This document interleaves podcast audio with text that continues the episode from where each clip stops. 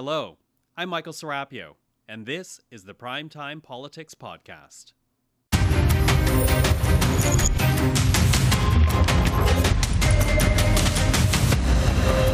Tonight on Primetime Politics. It's an unacceptable situation that our border is closed. No, we're not going to be suspending the agreement. A new ruling on the Safe Third Country Agreement, a public safety minister under fire, and cross party talks on foreign interference. A look at this week's headlines with our panel of journalists. As a Supreme Court justice steps down, Canada's Chief Justice wants more transparency on the conduct of judges and more action to fill judicial vacancies. I'll speak with the Chief Justice, Richard Wagner. And we're becoming followers of our followers when we should be leaders. The former Conservative leader leaves Parliament, but not before a warning on social media and what he calls performance politics. Erin O'Toole talks about his farewell message. This is Primetime Politics.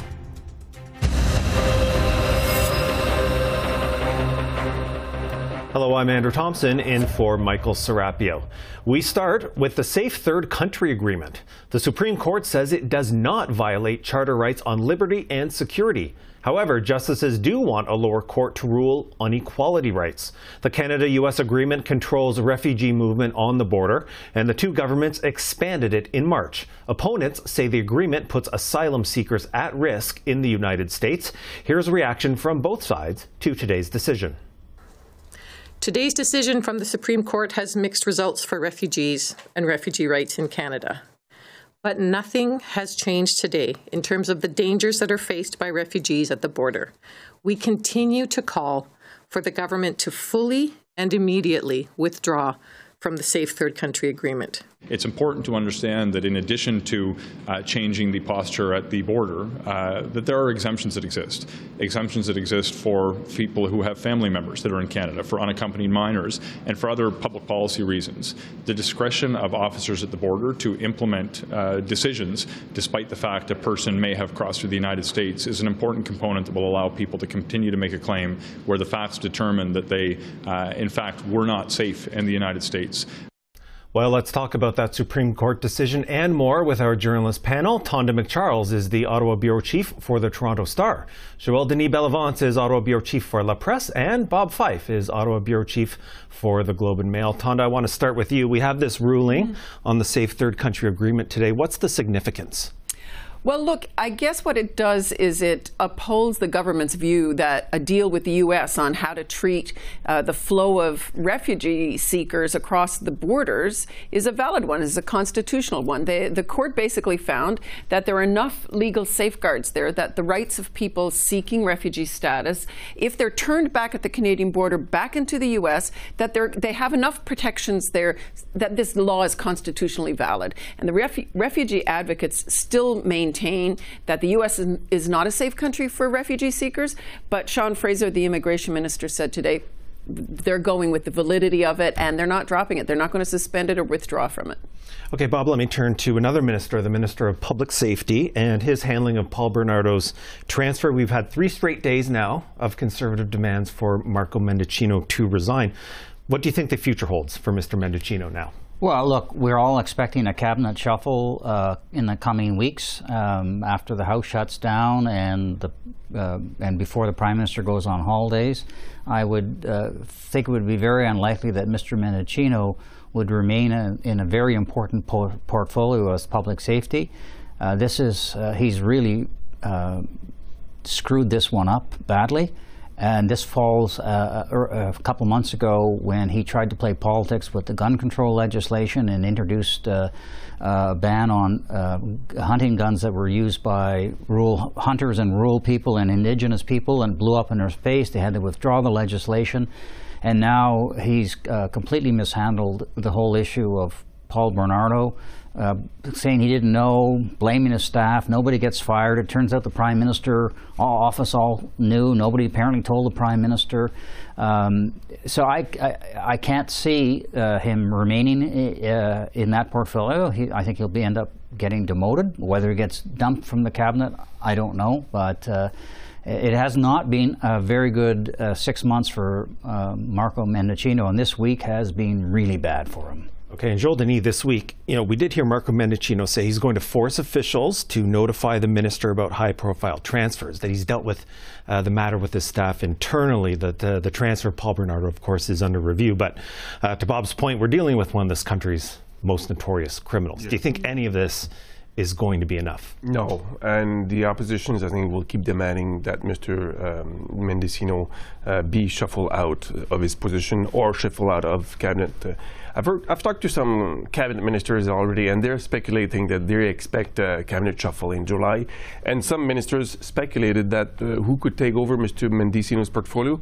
Mark Holland, who was parliamentary secretary to uh, public sec- security uh, minister, and he's been doing well as a House leader in the House of Commons. Dominic LeBlanc. Dominic Thank. LeBlanc. Dominic LeBlanc's Yeah. name is floated too. Also, so the, Both those names I've heard. yeah, so it's interesting that cabinet ministers are already speculating about the future of the cabinet, whereas Mr. Trudeau, I think, uh, uh, is still contemplating a cabinet shuffle. But to me, I think when Mr. Trudeau does uh, shuffle his cabinet, he's got to read the riot act to his cabinet ministers because there have been a lot of missteps from not only Men- Mr. Mendicino, but Bill Blair, Harjit Sajjan, and uh, so Somebody it- needs to read it to the Prime Minister, too, though. and, and Todd, so eh, just to go back to Marco Mendicino, reporters did corner him Thursday for a few minutes, but we still don't have a real clear view of how the communication was handled uh, within his Bernardo staff on the Bernardo matter. And we've just heard Mm-hmm. talk about Harjit Sajjan, about Bill Blair. We've heard testimony this week uh, about CSIS intelligence on foreign interference, how that's being handled in the government. And we even have liberals this week saying, yes, there are some problems here with how the government is, handling information. Uh, what does this all add up to? You? Well, you know, it's not really clear that there's one storyline here. I mean, in some cases, you know, there there are systemic problems with how CSIS communicated with political masters, um, and that's a an agency. But what baffles me is how political staff, even if they thought that there was nothing Mr. Mendicino could have done to change the course of Bernardo's transfer because it's an independent decision, they must have recognized the political ramifications for any government facing that question. And so, why he wasn't given a heads up, none of that makes sense. It, it speaks to a bit of political complacency, maybe at this stage in the mandate of the government, or maybe there's just been so much turnover in staff that people are their antenna isn't, you know, triggered to this kind of thing. but there are many, yeah, there are many problems. I would say. Or it's, I don't want to know. If there's something really bad, don't tell us. Because, uh, you know, this track record is getting to be very bad. Yeah. Yep. I And, and, you know, if staff are, staff are under the, uh, under the unwritten rule is if this is controversial, let's not tell the prime minister and let's not tell the, uh, the minister. Uh, and then he, they can come out and say, well, we didn't know. It's my staff. So whether it's you know, um, I guess uh, a laissez-faire attitude to information, or it's a willful political blindness, either one bodes badly for the government, right? The government and the people in in the key positions of power need to be aware of these things, and clearly there's something going wrong. I mean. N- On no planet was the decision to transfer Paul Bernardo something that should have just been left to a bureaucrat to just, oh, that's just some bureaucratic decision and we don't need to think or, or contemplate. What were the rights of victims? How does the tr- privacy of Paul Bernardo trump the right of the families to know about it? Joel Denis, weigh on, on here how the information is flowing. Yeah, well, that would be the kind of mistakes that you could see in the early stages of a government, not a government that has been in power for eight years. It's amateur hour at its best. And uh, th- there needs to be some kind of a shakeup uh, from the top to the bottom to make sure that you know this government does not become dysfunctional because that's sort of what we're seeing. You know, ministers not knowing key information about their department. That's not how government works. Well, I want to quickly turn uh, to the foreign interference story and how that's developed Joël-Denis, because one week ago uh, we had David Johnston resigning, saying the partisan atmosphere had made it impossible for him to continue. Uh, now, in the days since, we've seen some cross partisan talks on a potential public inquiry. We've had the government saying we need opposition feedback on this. What do you make of how this story has been evolving? Well, we're back to square one, I guess. Uh, in March, Mr. Trudeau thought he could, you know, dodge the issue or dodge that bullet by appointing a rapporteur, which was a new word for a lot of people, rapporteur. Now he's back to square one, and I think uh, the fact that um, he's reaching out to opposition parties is just showing that he knows his corner on that issue. And the only way out, to me, is to launch a public consultation with the support of the opposition parties contributing to maybe to uh, suggestion as to who could lead that uh, public inquiry. So I guess the issue is now is so important. You know, it's the future of democracy that they, it needs to be a transpartisan, if I may say, cross uh, partisan. Uh, dealt with. Yeah, Tonda, how do you see this, this, this onus now that the government is putting on the opposition here? Well, I'm not sure that no matter what names are put forward, that all parties will necessarily agree. The Bloc Québécois put forward a number of names this week, including Louise Arbour, and I already heard people say, well, her daughter ran for the NDP, and including Irwin Cotler, who, by the way, was a former Liberal cabinet minister. So, look, there's always, I think the opposition parties are going to always reserve their right to criticize, and I don't think that they're going to let the Trudeau government or the Prime Minister himself off the hook for making a tough decision. He needs to make a decision. It will be his and at the end of the day, and they will reserve the right to criticize it. But it, it's it's a clever man- maneuver on the government's part to try and get the opposition to take some responsibility for it. But really, it is a government decision on how to deal with this. And actually, there, I think we've said this before on this panel, there are actions they could have taken and should take more quickly. Establish a foreign interference or a foreign influence registry, make foreign interference in elections a criminal offense. Why is that not already the case? So, look, there are actions that the government should and could take responsibility for immediately. And Bob, we certainly heard diaspora groups, for instance, say that they want more action. You could be doing some of the things we've recommended. Uh, for a public inquiry is going to take a very long time. Uh, yeah, to come to conclusions. Inquiry, a public inquiry uh, is, is is really important because we have to find out uh, how much, why did the government know about these interference in 2019 and, and 2021?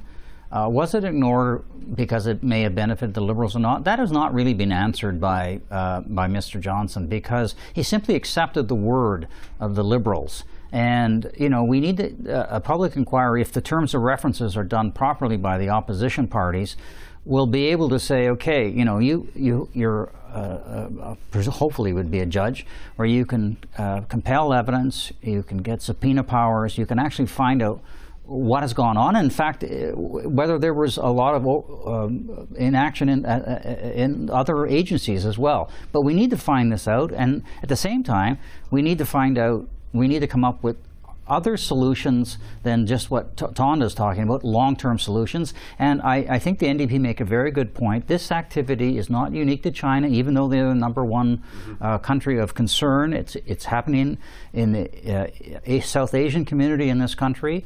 Uh, and I think Mr. Singh spoke eloquently about how, as a Sikh Canadian, how he's uh, many in his community have felt that the Indian government has been interfering in, in the democratic process in this country. So it's it's not you know because we're a pluralistic, multicultural society, you do have some of this stuff involved in our election process, whether it's at the municipal level or the provincial level or the federal level, and we need to have uh, laws in place or, or, safeguards in place to protect Canadians so they can vote freely. Okay, we'll have to leave it there. Bob, Tonda, and Joël-Denis, thank you so much. Thank you. Thank you, Andrew. We must strive to inspire and be careful not to incite. And we must debate with insightful reason, not just tweet out of frustration. Because if we don't, Mr. Speaker, decades in the future, Canadians will point to this Parliament as the time when our national decline began.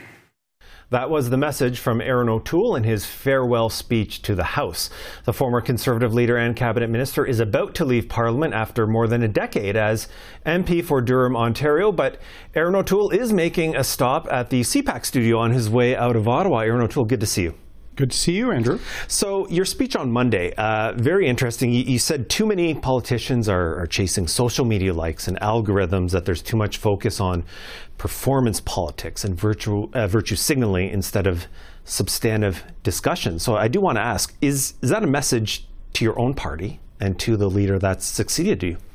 It's a message to all politicians. Um, it's the biggest difference I've noticed since I was led into the House after my by election uh, over 10 years ago to today. You know, I served under Prime Minister Harper, who really didn't do anything on Facebook or, or Twitter and these sorts of things. But now that's almost essential battleground for politics. And over time, with algorithms and with performing for just a sample of Canadians who happen to follow you, you're actually not talking to all Canadians. And that's now translating into the House itself. So social media has really transformed politics. It probably explains some of the division, probably explains these weird minority governments where, for now, twice in a row, Justin Trudeau has lost the popular vote but won the seat count. And so let's make sure we're not just talking to our followers, we're talking to all Canadians. And I was struck in in listening to your speech um, about what you said when you left the leadership last year. That was, of course, at the height of the convoy protests. You said the Conservative Party had uh, two options. One was a message of inclusion and hope, reflecting uh, a modern Canada, and the other option was to be angry and negative and extreme. You called that a dead end that would keep Conservatives out of government. So we're about 16 odd months later. Uh, which of those two paths do you think your own party is taking? Well, I think right now we're on the path to form government. If you look at the polls, I think Pierre is poised to win the next election. The issue will be do we win enough seats to actually govern? Um, Mr. Trudeau has a coalition with the NDP. Jagmeet Singh is, is holding this government afloat. And so, for us to actually make real progress on a number of issues and, and change, you're going to need the support of the House. So, it's not just winning the election now really it's winning majority or having enough ideas where there's some overlap with parties on the other side to get legislation through. We can't be so absolute that we could win government but not win the support of the House and then be back in an election. So I think we're going to win the next election, but I think we do have to offer some policies to talk more to urban and suburban Canada. Um, otherwise, there's just not enough seats in rural Canada or in Western Canada to hold long-term government, and that's what I think the country needs to get back on track, a, a longer-term, stable conservative government. Okay, now in your goodbye the other day, you also talked about uh, letting conspiracy theories go unchallenged, letting other people define how issues get debated. And you said you yourself were guilty of becoming a follower of your followers, uh, in a sense. When did that happen for you? Well, I don't think I ever got to a point that I was a follower of my followers. It, it probably led to my expulsion. Some people didn't support some of the moves I made on the environment and things like that. But I didn't always have the right tone uh, in discussing things on social media or sometimes talking to only a slice of, of the population. But the, the, the movements now that politicians try to capture, whether it's some of the conspiracy theories we see on the UN or other things, or whether it was the sh- shut down Canada movement, where people were saying, let's shut down the rail lines and have blockades um, just before the election that, uh, that the NDP were speaking to, those are just movements fueled online. They're not actually speaking to a broad cross section of Canadians. So I think what we have to do is channel some of the frustrations out there, not into um, you know negative directions. Let's try and put forward policies that can get broad support, get our resources to market. That was an example I used, and I don't see that happening. The left ta- is talking about climate apocalypse, and, and the right often doesn't even talk about getting emissions down. So, where can we find something to make progress so we can get our resources to market, but also lower our emissions? And I think we need more serious debate in the House of Commons to get there. And I guess the key question is is how you get to that point of serious debate when you have uh, the power of social media, the power of uh, technology, and how technology continues to alter how people consume information, how they interact with each other, what kind of, of information uh, they're consuming. It's, it's a big challenge for the, for the MPs that remain on Parliament Hill, whatever party they're in. It is a huge challenge. And this is one area we've seen some political co- cooperation. We've seen conservatives like Bob Zimmer and, and liberals like Nathaniel Erskine Smith uh, work on transparency for algorithms and for social media companies because I think a lot of Canadians don't realize that you watch that one video, you're going to then be teed up six more. And soon you don't even realize that you are looking at one line of content and you're not getting a broad view. So, more transparency. Our parliament's looked at that a little bit, but also making sure that parliament is not irrelevant. Parliament shouldn't just be for, um, you know, a clip for our supporters and a clip for theirs. And we're seeing MPs like the, the MP for Kingston who really just trolls people in the House and on, on online. That's not helping debate. All sides are a bit guilty of this. So maybe more time for question period, maybe more serious debates in the House, uh, maybe allow the speaker a bit of latitude to to have speakers get up that actually know the subject and uh, are going to have serious contributions. So we control the levers to our parliamentary democracy. The impact of social media means, hey, we may have to update things we've been doing for 50 years because they're not working right now. So I think I'm still very optimistic. I ended my speech saying I have faith in my fellow MPs on all sides. So my my warnings and my observations was really because I believe they can make a positive change and really get the country into a better, more united form after the last few years of tensions with the pandemic. Okay, we'll have to leave it there. Erin O'Toole, thank you so much for your time and best of luck as you leave Parliament. Thank you, Andrew.